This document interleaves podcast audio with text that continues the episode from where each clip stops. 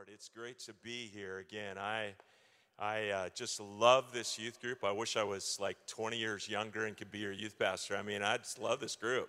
You're amazing. You guys are amazing in what God is doing. And listen, I, I really speak this tonight over you. The next level is coming your way. The next level is coming your way. The next level of reaching more people for Christ. I believe I've been speaking all week to an amazing group of Bible school students, and all week I've been saying this about you guys. I believe that you guys are going to become one of the most diverse, ethnically diverse youth groups in this city. There's going to be Asians, there's going to be Hispanics, it's not just going to be Slavic young people. I believe the impact of who you are is going to get greater than you've ever seen before and it's going to literally blow your minds because you have the blessing of 1 Corinthians 2 9. Your eyes have not seen, your ears have not heard, it has not yet entered into your heart what God has prepared for you because He stinking loves you. And that's Ryan translation. He loves you and He wants to show you so much. I've had an amazing week here. I I don't know how I ever got hooked up with you guys, but man, it's just been an incredible five years. Uh, I don't know if you know this. I moved uh, to Arizona a month ago, a month ago last Saturday with my wife, and both my kids are down there in ministry, went before we did. But we moved to uh, Arizona, and now I'm over about 47 ethnic churches or international churches in Arizona representing all kinds of everything from Haitians to, to uh, Burmese, um, a couple Burmese churches and everything. So every week I get to go into some other language. It's really cool. It is really cool. So I'm brushing up on all my Burmese and all those kind of things. Because uh, when I traveled before a lot in different countries of the world, I think the Lord prepared me for this moment because I've been in, I've done ministry in 120 countries. So the Lord's prepared me for this. So what I always used to do is learn uh, hello, goodbye, I learned praise the Lord, where's the bathroom, and do you have any water? That's learn those five things, you can flow in any culture, and uh, literally flow in some cases. But anyway, that's another story. Uh, so I'm just I'm just very uh, blessed to be in this. If you ever want to follow our adventures, my wife and I, it's Az Rick Ryan, Az Rick Ryan, or Az Intercultural Ministries, and uh, both Instagram, uh, Twitter and Facebook. So just if you ever want to do that and hang with us and pray with us, when you see some new post, please pray immediately. I have about 6,000 people that pray with me right now. There are 6,000 people that are praying for this meeting right now. Maybe it's just a breath prayer. I know I've got seven or eight or maybe 10 people that will pray through this whole meeting until I text them and say, I'm done. Uh, so I just know God is here and God's going to do things. Amen. Praise God because He is a good, good God. Hallelujah. I have, uh, oh man, they put it up there already. I want to talk tonight. You guys, I guess, have been in a series, and I want to continue in that series about talking about your story or your testimony. And I want to talk about the power of tomorrow's testimony. You know, we've all got testimonies or stories the story for our lives. In fact, I like the word story better sometimes than testimony, only because sometimes testimony comes off as a as kind of a Christianese term. But my story, my past testimony, is is is powerful. But there also is a today testimony. If you don't have a today testimony, you're in trouble. If you just have a, a yesterday testimony, that's cool, but you've got to have a today testimony. That's what these bros have been talking about, about uh, allowing God to work in your life today because He wants to give you a tomorrow's testimony. And that's what I want to talk about. I want to talk about tomorrow testimony and what God is wanting to do in you. In Hebrews, the 11th chapter, it says this. Now, does this work this way or this way? Here we go. We'll try. Where am I pointing it at?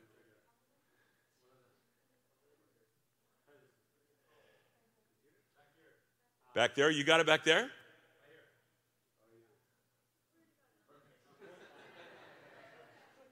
Cool, man.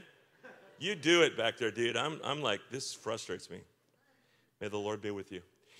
Um, Hebrews just says, without faith, it is impossible to please God because anyone who comes to him must believe that he exists and that he rewards them who earnestly seek him. The promise that God has got for you, if you have faith, that he's gonna reward you, he's gonna blow up your present day box and give you something that's phenomenal. And we're talking faith. I know I'm talking to faith people tonight, and I'm very excited about that. You see, I, I know it takes faith. Today, I was, I was heading back to my in laws. They live in Roseville after class today. And uh, by the way, tomorrow we're doing, for you that have taken Bible school, tomorrow we're doing the church planting thing. So I'm really excited. These guys are all fired up about it. But and some of you remember that. I've had stu- former students come in and go, Man, I remember when we were going to go to Oakland and plant a church. So, anyway, it's church planting tomorrow. But uh, I, was, uh, I, I, was tired today. I was kind of, uh, I've been going now for probably about, uh, probably about 26 days, every day speaking at something, either in the night or at, here in the Bible school for like five, six hours a day. And so I was kind of tired, and I called my wife, you know, praise God for wives. And I called my wife, and uh, I was kind of, you know, not bemoaning. I wasn't crying. I wasn't whining. It was just kind of one of those, how you doing? Well, I'm okay, you know. And how, how are things? Great. You know, the students are phenomenal, da, da, da, da. And she could tell that I was tired. And you know what she said to me? She goes, Rick Ryan, you are doing it. I go, what do you mean I'm doing it? She goes, you are doing everything that God wants you to do, and the future is great. And I said, come on, wife got off the phone with her, and I spent about 10 minutes doing praise to God for all that He had been doing, because this was her words to me You are doing it. You were made to be a conduit of the supernatural. Listen, you were made to be a conduit of the supernatural. It's not about your life, it's about Him flowing through you. That's tomorrow's testimony for you. Because, yes, you got issues. But as you continue to focus outward, it's just God fill me so I can release, so I can let go, so I can make things happen for others. I don't know about you, but I love to make things happen for others. I don't even care if I have to suffer a little bit. It's no big deal, man, because it's not about me, it's about them. It is not about me, it's not about my issues, it's about them. I got junk. I got junk in my trunk. I know it, man. Skinny white guys got it. I got it. But the reality is, is that doesn't matter when the Holy Spirit starts flowing through you and you want to do it for others and you're just, you're continually throwing it out there. How boring to just soak up, soak up, soak up only Jesus. How boring. Part of the reason it's boring is because then you become overwhelmed with the blessing, and pretty soon it becomes just normal. It's not real to you. It's not real. So the people of God have, have been in bondage now. This is their second bondage. And here's what God said to them. I'm reading out of the message version because it puts it kind of different. In Amos, the ninth chapter, verse 13, here's God's word for you today. Listen to this. Yes, indeed, it won't be long now. God decrees. Things are going to happen so fast, your head will swim one thing fast on the heels of another. You won't be able to keep up. Everything will be happening at once, and everywhere you look, there will be blessings. Blessings like wine pouring off the mountains and the hills. In other words, God was saying through the prophet Amos to the people who had been in bondage, Here it comes, get ready. God is ready to blow up all of your issues, all of your things, and bless, bless, bless, bless, as if he had a huge jug of wine and he was pouring down over the hills and was coming like a cascade over you. How many want that for your life? How many want that kind of blessing in your life? Come on, you guys got more than that. How many want that blessing in your life? We want that thing in us where God is pouring over us and God is depositing. God is giving all kinds of sense of who He is and what He is and how He operates in our lives because God is waiting and wanting to bless you. It's time for us to look at hell in the face and declare that my tomorrow testimony is this I'm not going back to what I was because what God is taking me through does not compare to what He wants, where He wants me to go. where God is taking me from or taking me through is not where He, it doesn't even compare to where He wants me to go. And Paul, the great apostle in Acts 16, is learning that. He's learning that things got rough when he got back after his first missionary journey in Jerusalem and even in Antioch, where he and Barnabas had such a upset over a young disciple of his called John Mark that they split, and Paul and Silas went on the second missionary journey. Barnabas stayed and encouraged John Mark. And in the core of this whole thing comes Acts 16 and the story that is written there. Verse 16 of Acts 16. And I'm going to break in every once in a while in the story and kind of talk about it. As we were going to the place of prayer, we were met by a slave girl who had a spirit of divination and brought her owners much gain by fortune telling. She followed Paul and us, crying out, These men are the servants of the Most High God who proclaim to you the way of salvation. And this she kept doing for many days. Paul, having become greatly annoyed, and turned and said to the Spirit, I command you in the name of Jesus Christ to come out of you. And it came out that very hour. We have a tendency sometimes in our lives to allow the ungodly things of life access to our lives and walk through life with these things just hanging around us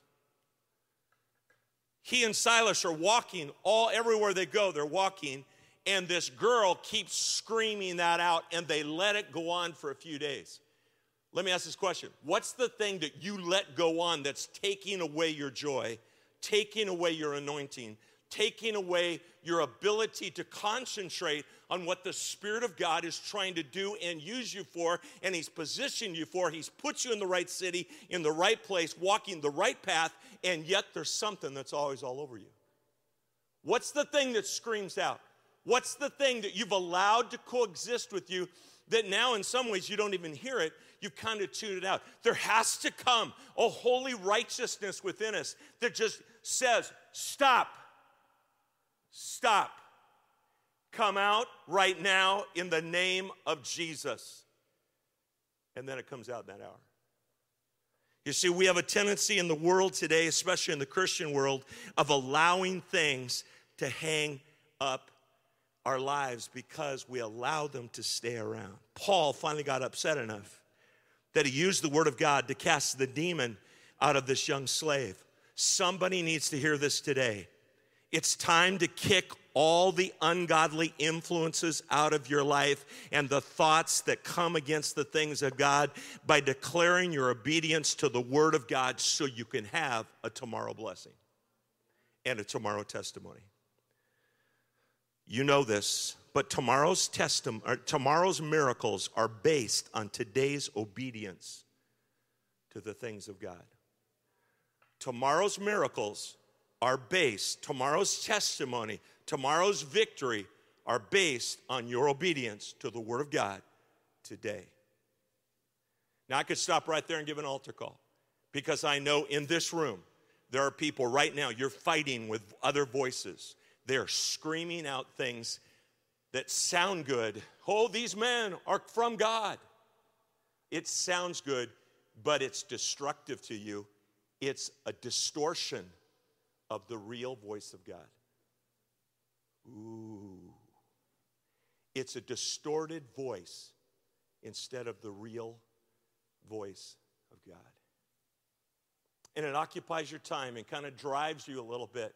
You get upset and then you don't get upset and you kind of bounce around. And if you let it stay around, you will, you will uh, get or, or build uh, deaf ears to the voice, but you'll build deaf ears to all voices and not even hear the voice of God.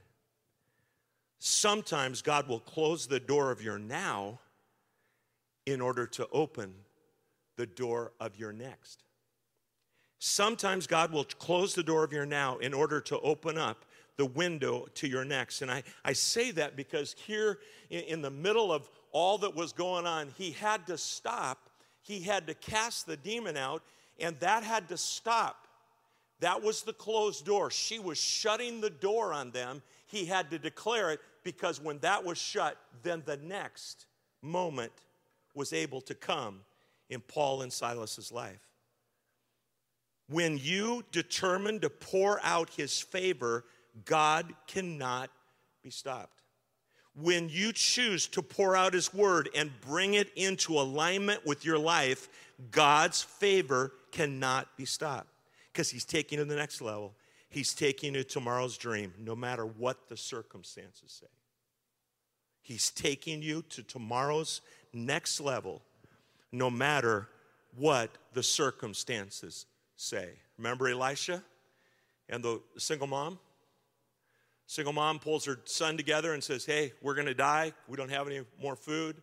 So I'm going to go out by the front gate and collect some sticks. We're going to make meal. We have enough meal for just the last one and a little bit of oil for our last meal, and then we're dying, son. This is it. She goes, goes out to the, to the gate, and there is Elisha, the prophet, who earlier had been so obedient to God that, that he said, Elisha said to him, What do you want? And Elisha said, I want a double portion. And Elijah said, Okay, when the, when the chariot goes north and goes up, when the mantle falls, put that on, you'll have a double portion.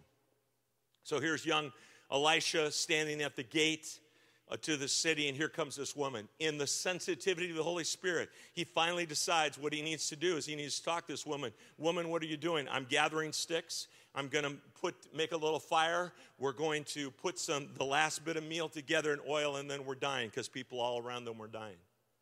Elisha says to her this: Listen, what I want you to do is I want you to go get every jar you've got out of your house, and then go to your neighbors' houses and get every jar you can, or barrel, or whatever they've got. Get it all get everything they have because God is going to bless you. She does that, and there, there is a miracle that happens where there's enough meal and enough oil that she and her son and Elisha, but she and her son are taken care of until the famine is over. You see, her circumstances said, It's over. Get a few sticks, make the last meal, go and lay down under a tree and die. That's what her circumstance. I want to tell you this you are not, not defined by your circumstances. You are defined by the one who controls your circumstances. He's called the King of Kings and the Lord of Lords. Because with Christ, in Christ, through Christ, your destiny is greater than your drama. Your promise will silence your problems. Your miracle will redeem your mistake. Your dreams will put an end to your nightmare, and your blessing will overtake your brokenness. We continue in the story in Acts, verse 22. The crowd gathered or joined in attacking them. They attacked these guys for healing this slave girl. And the magistrates tore the garments off them and gave orders to beat, beat them with rods.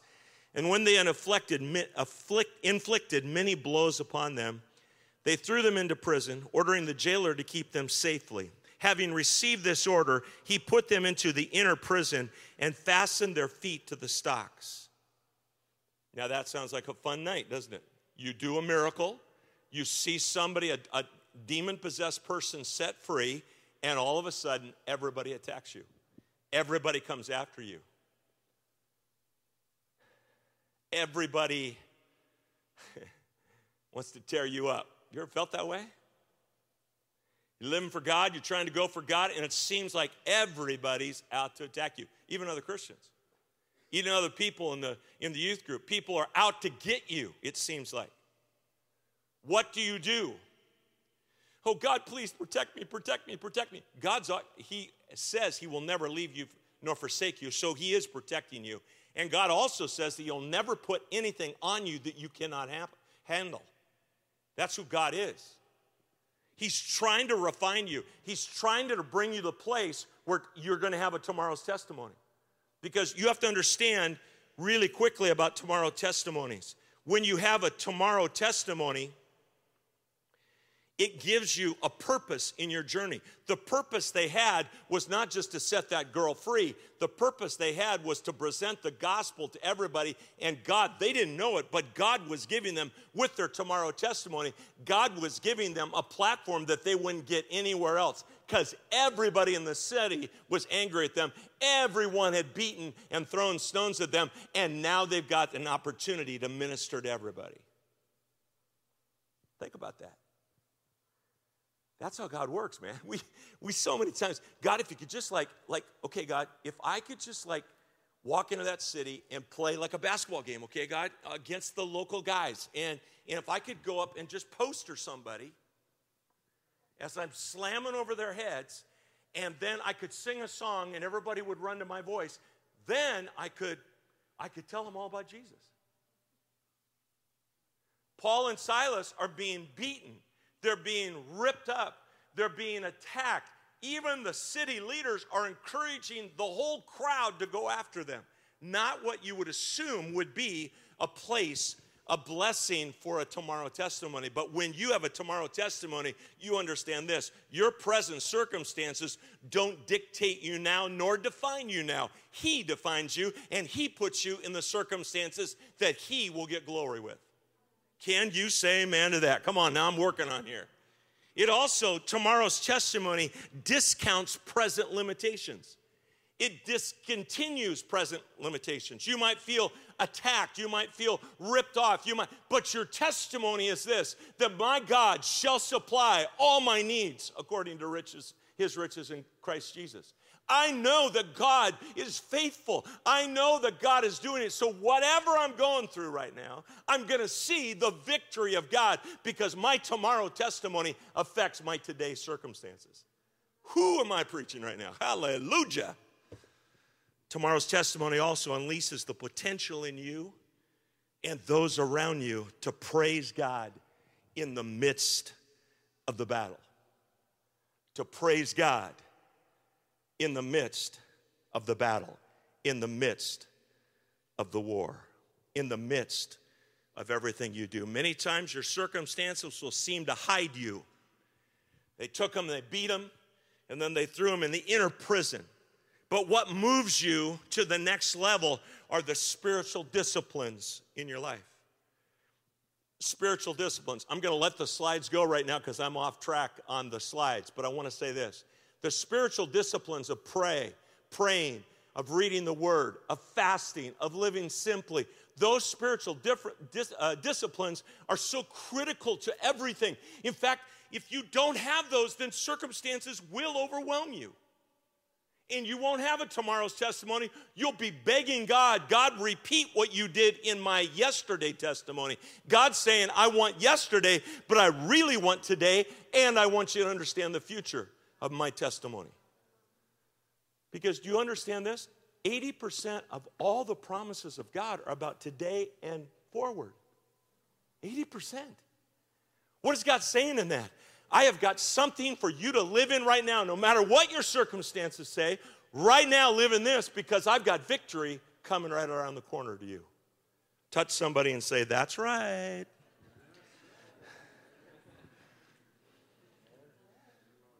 So when the enemy of your life starts throwing circumstances and starts throwing stones at you to try to hide you, to try to put you to death, come on, baby, pick up the stones, build an altar, and praise the daylights out of the house. Praise that I don't sing very well, Pastor. I don't care, man. Praise the daylights out. Come on, start walking and praising. Start. They're in chains, man. What do they do? Well, bummer, man.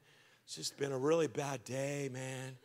Started off with my hair, I couldn't get it right. It's a bad hair day. And then I was, I was late for class because of my hair. And so I got pulled over by the police and I got a ticket for speeding. And then I walked in and I forgot a pop quiz. I only know two out of a hundred.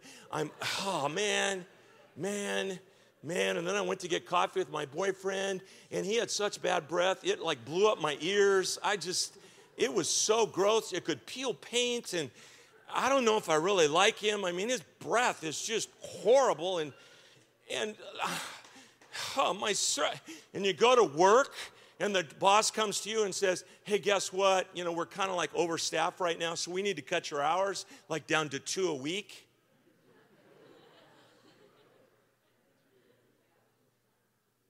Fun day, huh? So, what do you do? oh, Jesus, Jesus, oh, Jesus, get me out of here. Jesus, Jesus, Jesus, Jesus, Jesus, Jesus, Jesus, Jesus. I want to tell you, man, that's the time you're supposed to lay back and praise. Because you don't know where this came from, do you?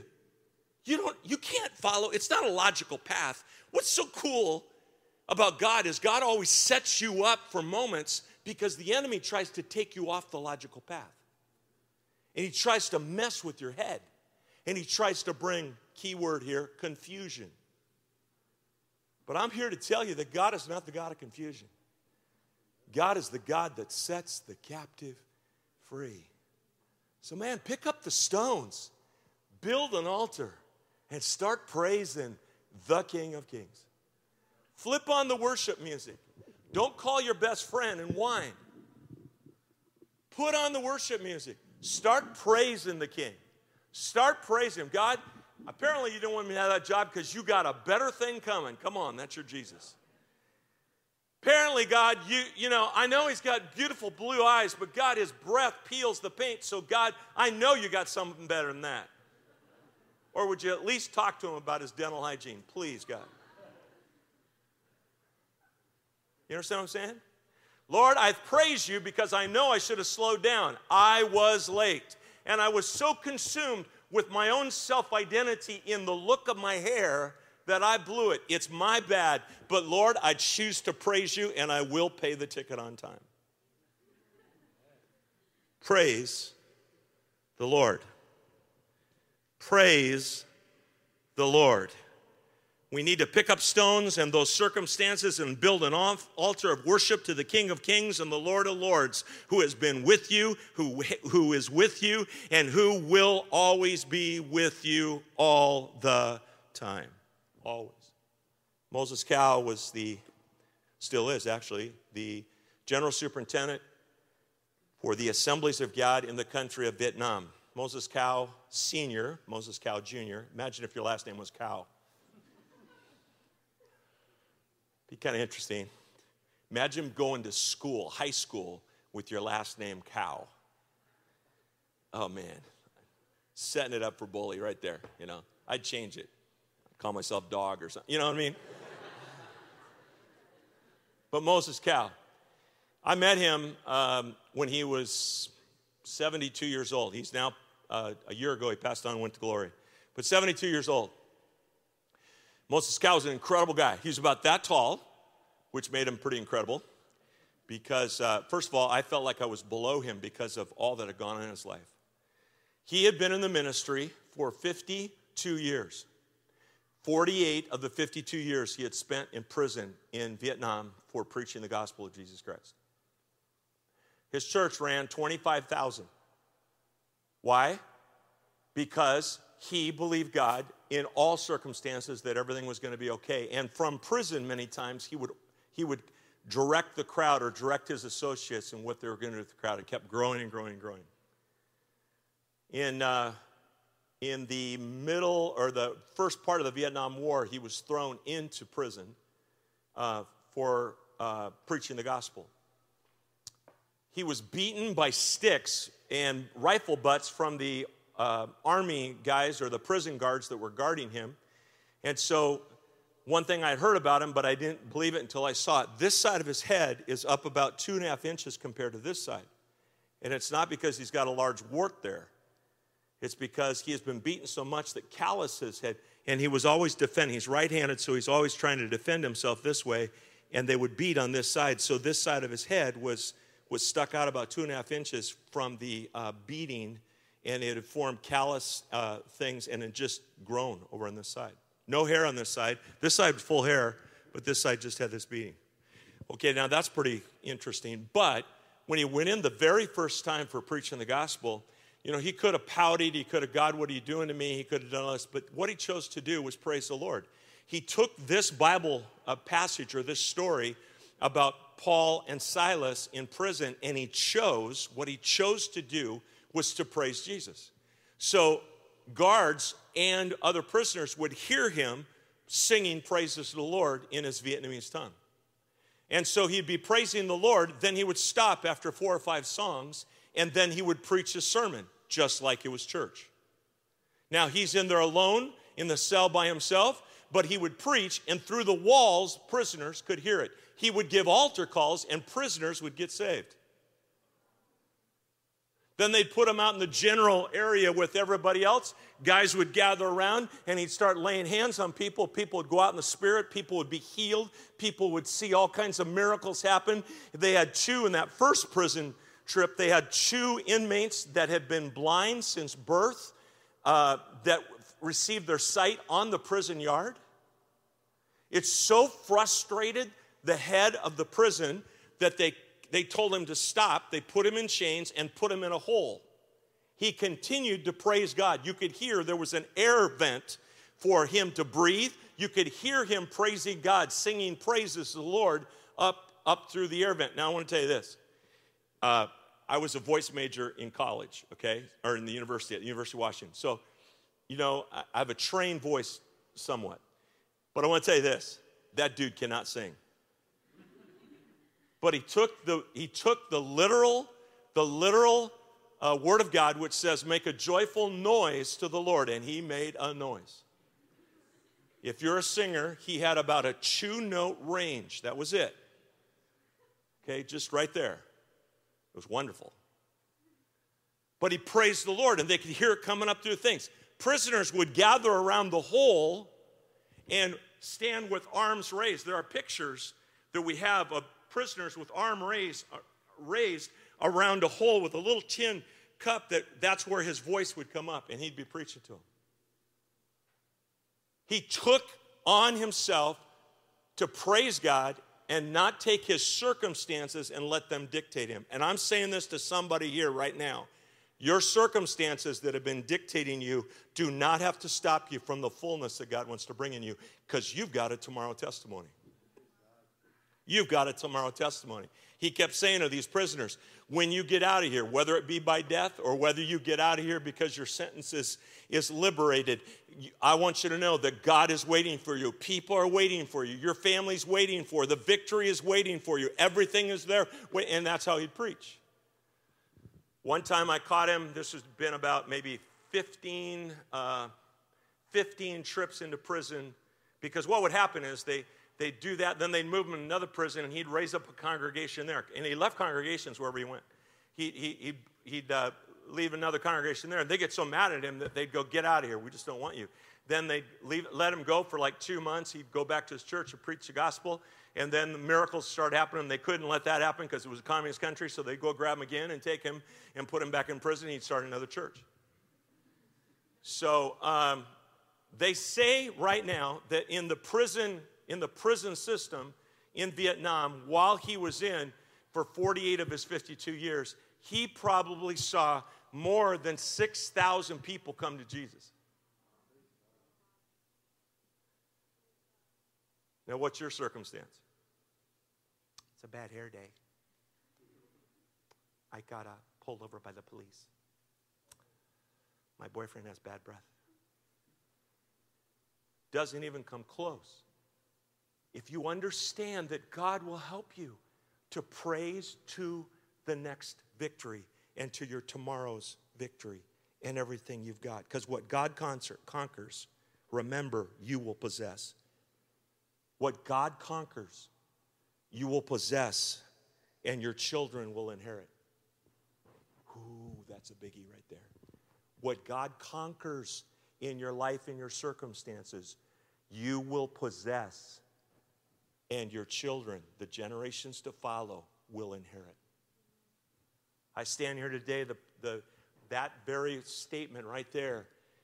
Uh, I'm a fifth generation preacher's kid. My great, great, great, great grandpa was a horse thief and was scheduled to die by hanging at noon one day. The night before he was supposed to go, uh, he was taken out of prison by a guy by the name of John Wesley. And John Wesley took him to one of his crusades. He got saved and filled with the baptism of the Holy Spirit with the evidence of speaking in tongues at that meeting. The next morning at 9 o'clock, John Wesley, with my great great great grandfather, went to the judge and he said, This man is totally changed. The judge said, There's something different about him. He said, John Wesley said, Put him in my control. Don't kill him today. Put him in my control for one year, and I'll bring him back and tell you the story of what's been going on. And the judge somehow, some way said, I will do that. Everybody else before that was thieves and robbers and, and horse thieves.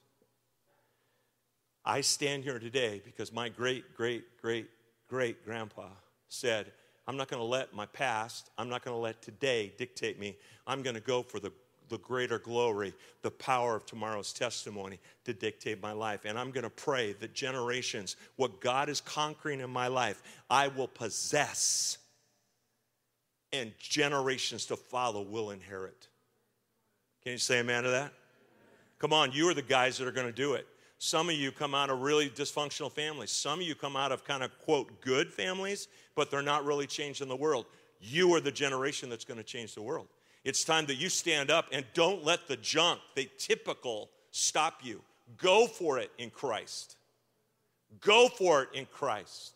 And believe and look for your tomorrow's testimony. Quickly, I got to finish here. Here we go, verse 25 of Acts 16. About midnight, Paul and Silas were praying and singing hymns to God, and the prisoners were listening to them, and suddenly there was a great earthquake, so that the foundations of the prison were shaken, and immediately all the doors were open, and everyone's bonds were unfixed. You know what do, praising the Lord does? Praising the Lord in everything can change everything. We must practice the presence of the Lord. How?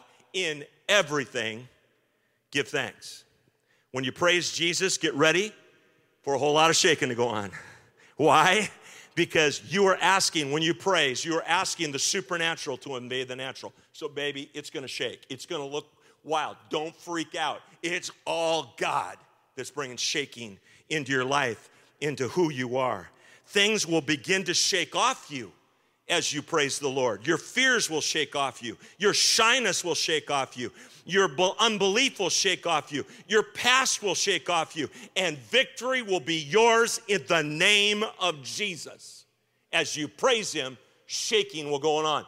You remember the last time you were really you were really in tight with God and you walked out of a worship experience. It is so phenomenal. You walk out, you don't feel stupid, you don't feel shy, you don't feel anything. Why? Because all that shaking has shaken that stuff off. You've got to intentionally go and pick up your shyness again. You've got to intentionally go pick up your, your fear again. You've got to because God is wanting in praise to shake you to the point that you just fly with God because He's wanting to use your tomorrow testimony and make it for today.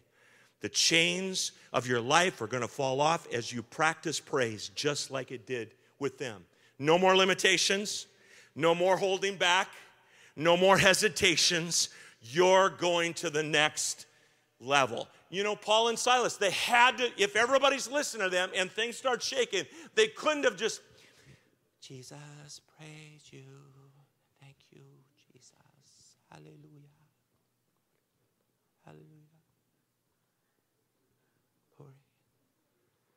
They had to go for it.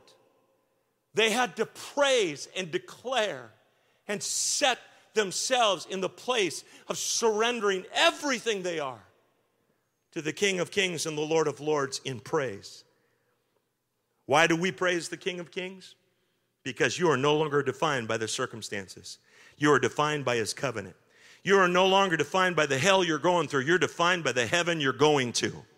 You are not defined by your failures, you are defined by His forgiveness. You are defined by His blood because His blood says you are forgiven. His Spirit says you are free. His name says you are favored. Christ defines you, so we praise Him. We praise what he opens. We praise what he closes. We praise God for what he provides. We praise God for what he takes away. We praise God for the drought. We praise God for the fire. We praise God for the rain. Let everything that hath breath praise the Lord. Praise the Lord. Psalm 156.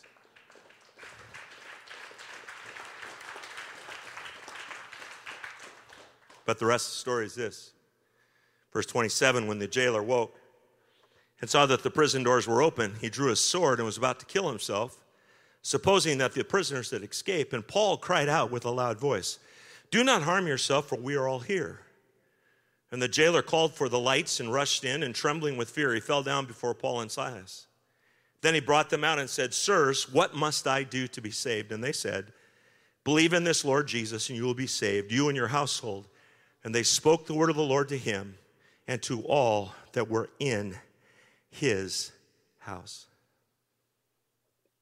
They had been set free. And they had been given the platform to prove that tomorrow's testimony is going to be a t- today testimony and other things are going to keep coming to them because of tomorrow's testimony. Your tomorrow testimony is so powerful, it is so dynamic because it's totally based in the promises of God. If you declare your freedom today by the word of God, you will be set free tomorrow. That is who God is. For Paul and Silas and you, it wasn't about the jail. It wasn't about the beatings. It wasn't about the stocks. It was about fulfilling the plan of God for their lives and for the salvation of the jailer and his whole family. There's no other way that jailer would have come to Jesus because he was always in the jail. Who's going to go get him? A man two men of God that are by circumstances gone to place that they thought was terrible, but hallelujah, they set the man free. You see, God has a much bigger plan for you than your issues at this moment. God has a much bigger plan. You, you don't understand the issues. You don't understand why it's going. I don't understand why I'm single. I don't understand why I've got financial issues. I don't understand. I want to tell you something. God's got bigger stuff. Your capacity is huge in God. Man, come on, youth group. Your capacity is huge in God. It's not about numbers. It's not about a building. In fact, this room is so stinking small compared to what God has capacity for you in you.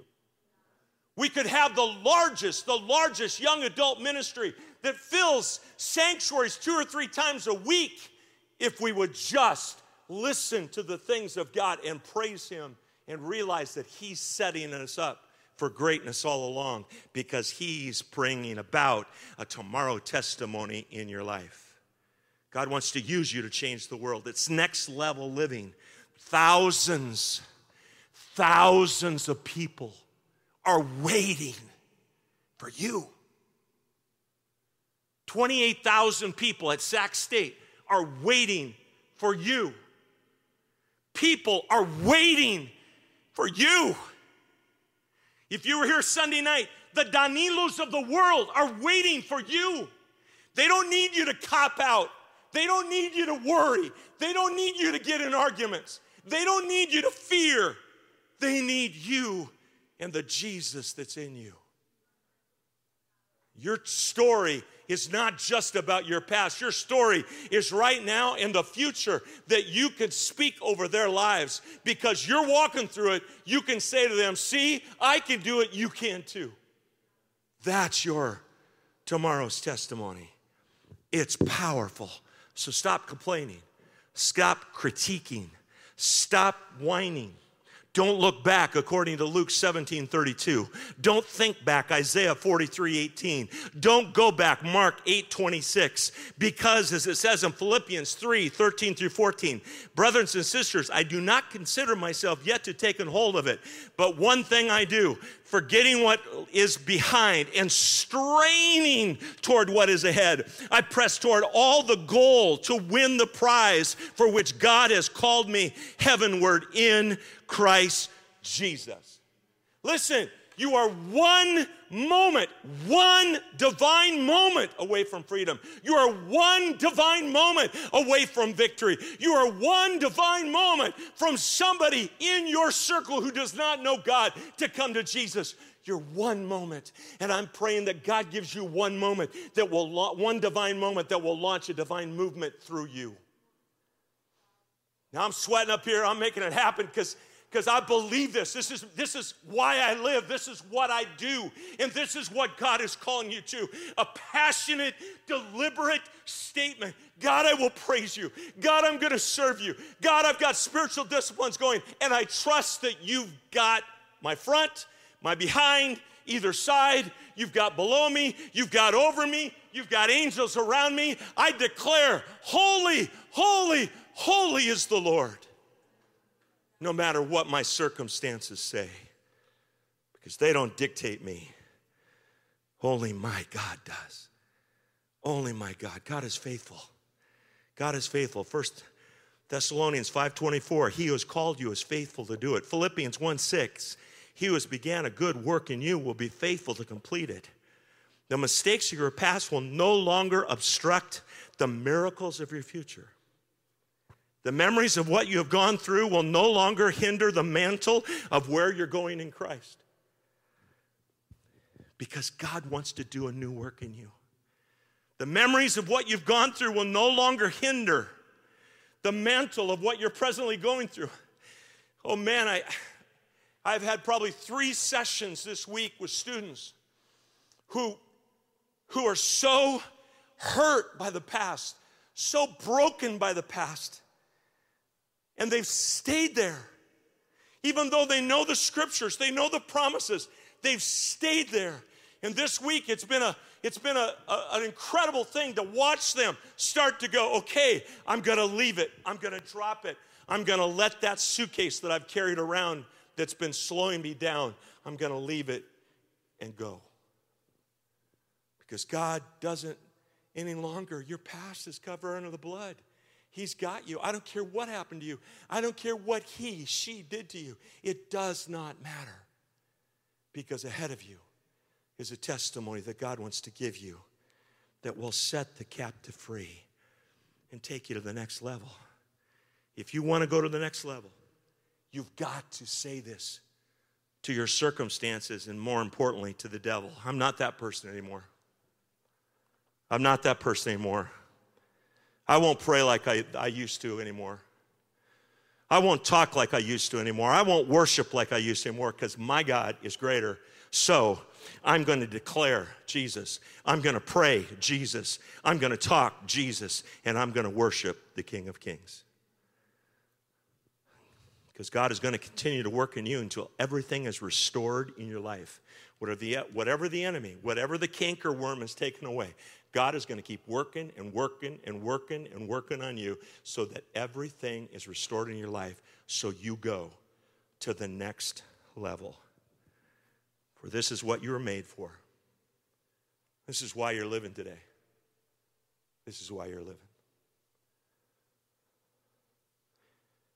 Probably one of the most disastrous moments in my life, and maybe you've heard this story before, so forgive me if you have, but I was a youth pastor. My, as I got out of Bible school, I went right to my dad's church and was his youth pastor, which was totally cool.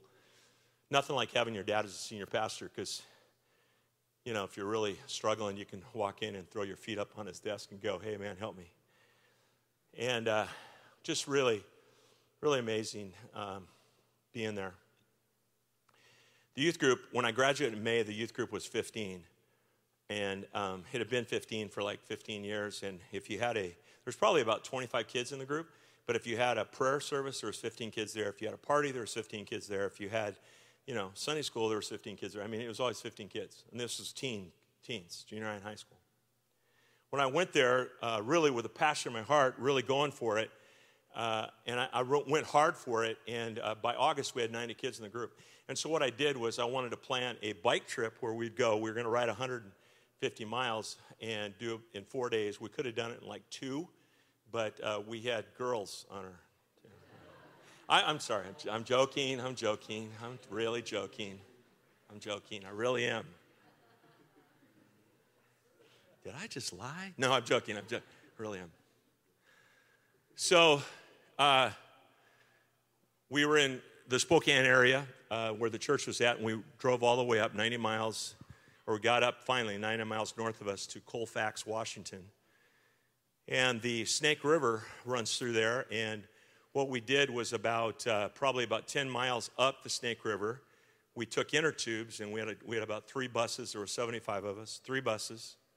And we um, uh, got on the, um, we got off the, the buses, and this other youth pastor and I were driving the buses, and, and another guy. And so we dropped them off there. I had adult sponsors there that were helping them go down the river.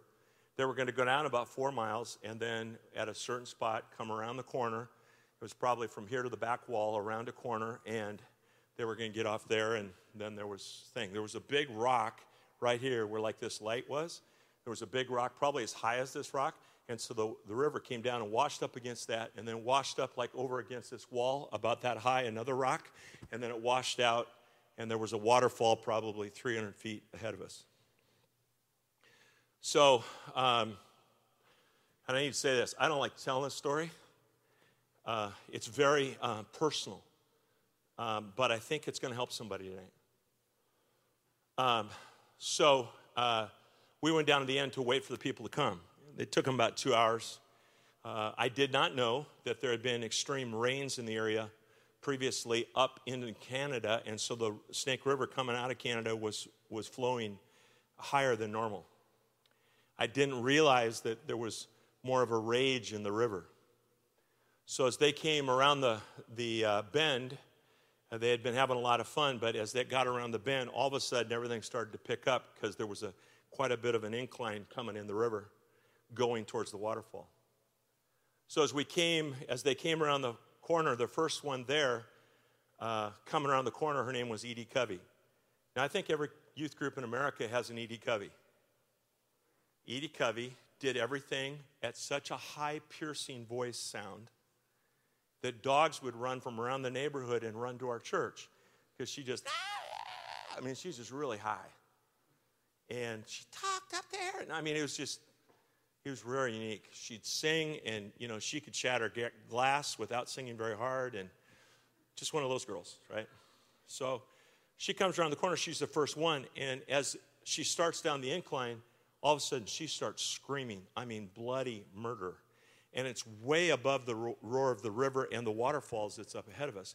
I can hear this pitch that's really high.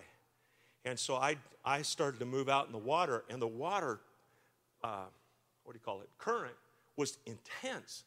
And so I'm trying to hold on like crazy, and my friend Randy Billings, the other youth pastor, he gets in too, and she's coming right at us, and she's screaming the whole way, and she's not like, trying to paddle stop or anything like that. She's coming right at us and boom, hit me. And I shoved her over to the side, but here starts coming others. And they're all screaming and everybody's crying and it's going crazy. And we're grabbing people. One kid by the name of Mark was under the water. He had gone off, he'd gone up under this rock and flipped. So he came, he was coming right by me and was going through my legs. And I reached behind me and grabbed him by the hair and picked him up. He had long hair, picked him up and threw him over to the beach. I mean, it was like, you know, it was that kind of stuff was going on. It was crazy. Kids were crying, getting up out of the beach, bawling. Uh, they were in hyper shock. I mean, it was trauma. It was all kinds of stuff. People up on the road, adults up on the road, heard all the activity, and people started come running down, trying to comfort people, bringing blankets, all kinds of stuff. Uh, one young lady, 17 years old, high school senior, used to argue all the time with her high school sophomore, 15 year old, and a brother, and she uh, she and he were going. She hit her head, but had an, on the rock, but had enough clarity to see him. He had gone clear under. She reached down and grabbed him and got him by his big toe. That was it. Had him by his big toe, and the force of the two of them hooked together kicked them over to the beach. That's the only, she saved his life. And by the way, today they're like so close, it's even funny. And uh, so all of that's going on, and it's just it's just crazy, crazy, crazy. Finally, we get everybody, adults and everybody, out of the river. We get them over the side. Everybody's freaking out. I'm running from person to person. People had cuts. They had blood was flowing. I mean, it was one of those kind of moments. And I'm looking around. I think I've got uh, everybody in control of all that's going on and everybody that is there. And I realized that Bobby Allman, our, our youth group president, wasn't there. So I said, Has anybody seen Bobby? Has anybody seen Bobby? Bobby was the starting quarterback on the football team and the starting point guard. He was entering his senior year, had a full ride, had signed a letter of intent to go to Notre Dame. And anybody seen Bobby? John Fox, one of my other leaders, he spoke up and he said, Yeah, I saw him. He's headed up the hill. And I go, okay, man, he's going to be cool. I figured he's up on top of the hill. So we're getting everybody else we're trying to grab. We're carrying people up there. We're literally body putting people on our backs and, and trudging them up. I mean, it was one of those kind of moments. We get people in buses and they take off. Where's Bobby? Can't find him. He's not in a bus. I don't know where he is. We called search and rescue. Search and rescue comes. While they go to the church and try to get everybody calmed down, somebody called my dad. My dad and uh, all the parents, and then there was all because that was going to be our last day, so they were waiting anyway for their kids, and so uh, parents, and then he had grabbed about 150 other people from the church, and they all come running up there. Uh, drove the 100 uh, or the 90 miles to get up there, and and they came to the church and are helping and bringing food and all kinds of stuff. And, and I'm back with search and rescue, and the guy, we're going to set up camp right here, and he gets all walkie talkied and gets going and, and the whole thing. And then he's commissioning teams to go everywhere. And I start, I said, Give me a flashlight. And I start down a bank yelling, Bobby, Bobby, where you at? Bobby, hey, Bobby, Bobby, call out to me. Bobby, come on, man. Call to me, buddy. Call. About seven o'clock, um, my dad got a hold of me and he said, Hey, you better come back to church. We need to pray over these kids before we take them home, and they want to see you, see if you're okay. So I drive back to the church, get to the church, and I'm just, I'm hyped. Walk into the meeting, really intense. There's a room about this size, and the whole thing is, is surrounded by 75 kids, soaking wet, muddied, all kinds of stuff with their parents behind. Kids are crying, and question is, Where's Bobby? I said, I don't know. We're looking for him. And so put everybody in a circle and prayed.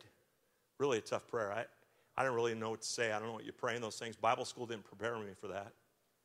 And I didn't really know what to say or what to do. And, and so prayed. And then my dad jumped in as the senior pastor of the church and he prayed.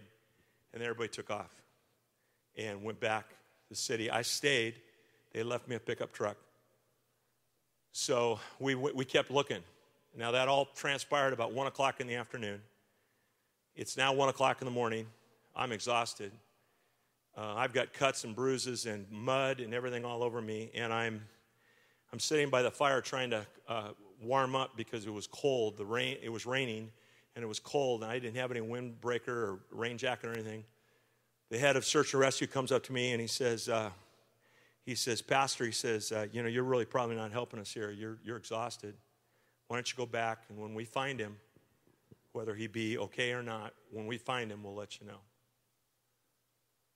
So after he talked to me for about five minutes, I finally was convinced that I couldn't do anything, so I got in a pickup truck and started to drive home.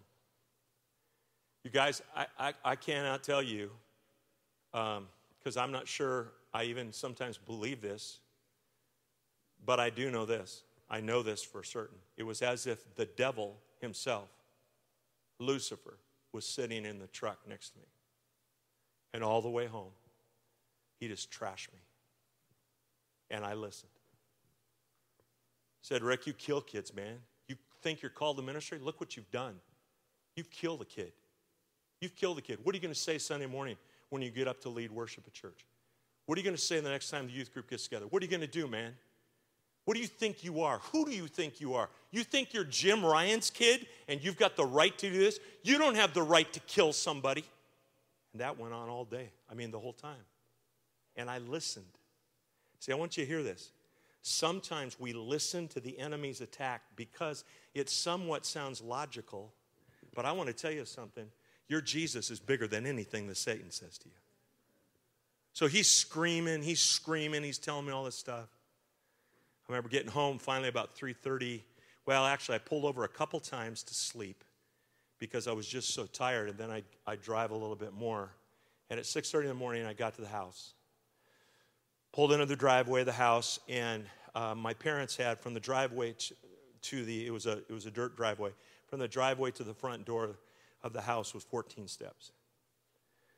And as I before when I turned the key off in the truck, I put my hands on the steering wheel and I said, "Okay, God, that's it. I'm sorry.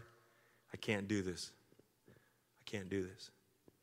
I'd been offered uh, a job in a business to actually co-own a business, and I was going to go for that. I said, "God, I, I'm sorry. I just can't do it. I'll pay for somebody else to do it, but I can't do it." Got out, walked over to the stairs, and started up. My head was down, and I got to about stair eight. All of a sudden, the front door opened. And I didn't look up, just somebody was running across the, the, uh, the floor of the, of the platform there, and then they started down the stairs. All I saw was the feet for the first time. It wasn't feet that I recognized really, but it kind of recognized, and I looked up, It was the girl that I was dating at the time that I was pretty serious about. She was with a ministry team in Montana at a camp, and my parents had called her and said, Rick's in trouble. Would you come and help? Because they knew how much I cared about her. Lorna was her name, and Lorna threw her arms around me and walked me up the stairs, took me right into the living room. Didn't clean me up, didn't do anything else, took me right in the living room. And for the next five hours, all she did was talk Jesus to me. She said, You can do it. This isn't the end, this isn't over. And for five hours, she kept speaking into my life. She kept telling me the things of God. She kept telling me what my tomorrow testimony was going to be. She said, This right here will cause you to launch to nations. This right here will cause hundreds, to, if not thousands, to come to Jesus. This right here will change you. This right here will make you committed to things that you need to blow off yourself anyways. Could somebody come to the keyboard, by the way? To blow off you. The, the, the, this is God working in you. There's shaking going on, but God is working in you. And she just kept saying that, and she kept saying this your testimony for tomorrow will be greater, and you are going to declare victory over kids' lives that are wanting to be destroyed by the enemy. But the enemy will not win today, Rick. The enemy will not win today.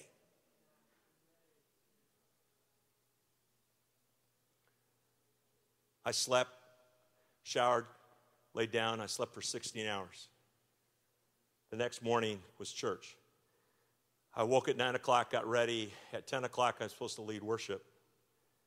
And the first song is uh, old school song called uh, "The Joy of the Lord Is My Strength." And uh, I look at the song and I look at the words and I'm like, "Well, we did practice this, but I don't want to sing this right now." And Lorna was on the first row over here and she saw me. She jumped up next to me and she and I sang. The joy of the Lord is our strength. Five days later, they finally did, after three days, find Bobby's body at the at a grate uh, before it went over the uh, into the reservoir. There were, they had steel grates to collect branches and everything that would collect down there, and they would take them out because they didn't want to. They didn't want it to all go into the reservoir. And they found his body. And two days after that, we had the memorial service at our church. 1,200 kids were at the in the high school, and we had 1,500 kids come that day to our church for that funeral. And that was just students. That wasn't including parents and everything else. We probably had maybe 4,000 people there. The press was there. Everything was there. Before I walked out on stage, I turned to Lauren. I said, I don't know if I can do this. And she said, Oh, you can do this. She goes, You can do this. Listen, God's put you in this moment. There are hundreds of lives right now waiting for you. They need hope, they need Jesus. You've got to do this. God puts you here right now for this. So don't back up. Don't back up. Don't quit. This is the time now. You're asking God to bring the supernatural into the natural in these kids' lives. I wasn't going to tell this story, but my wife today said, Rick Ryan, you're doing it. You're a conduit for the supernatural to come into the natural.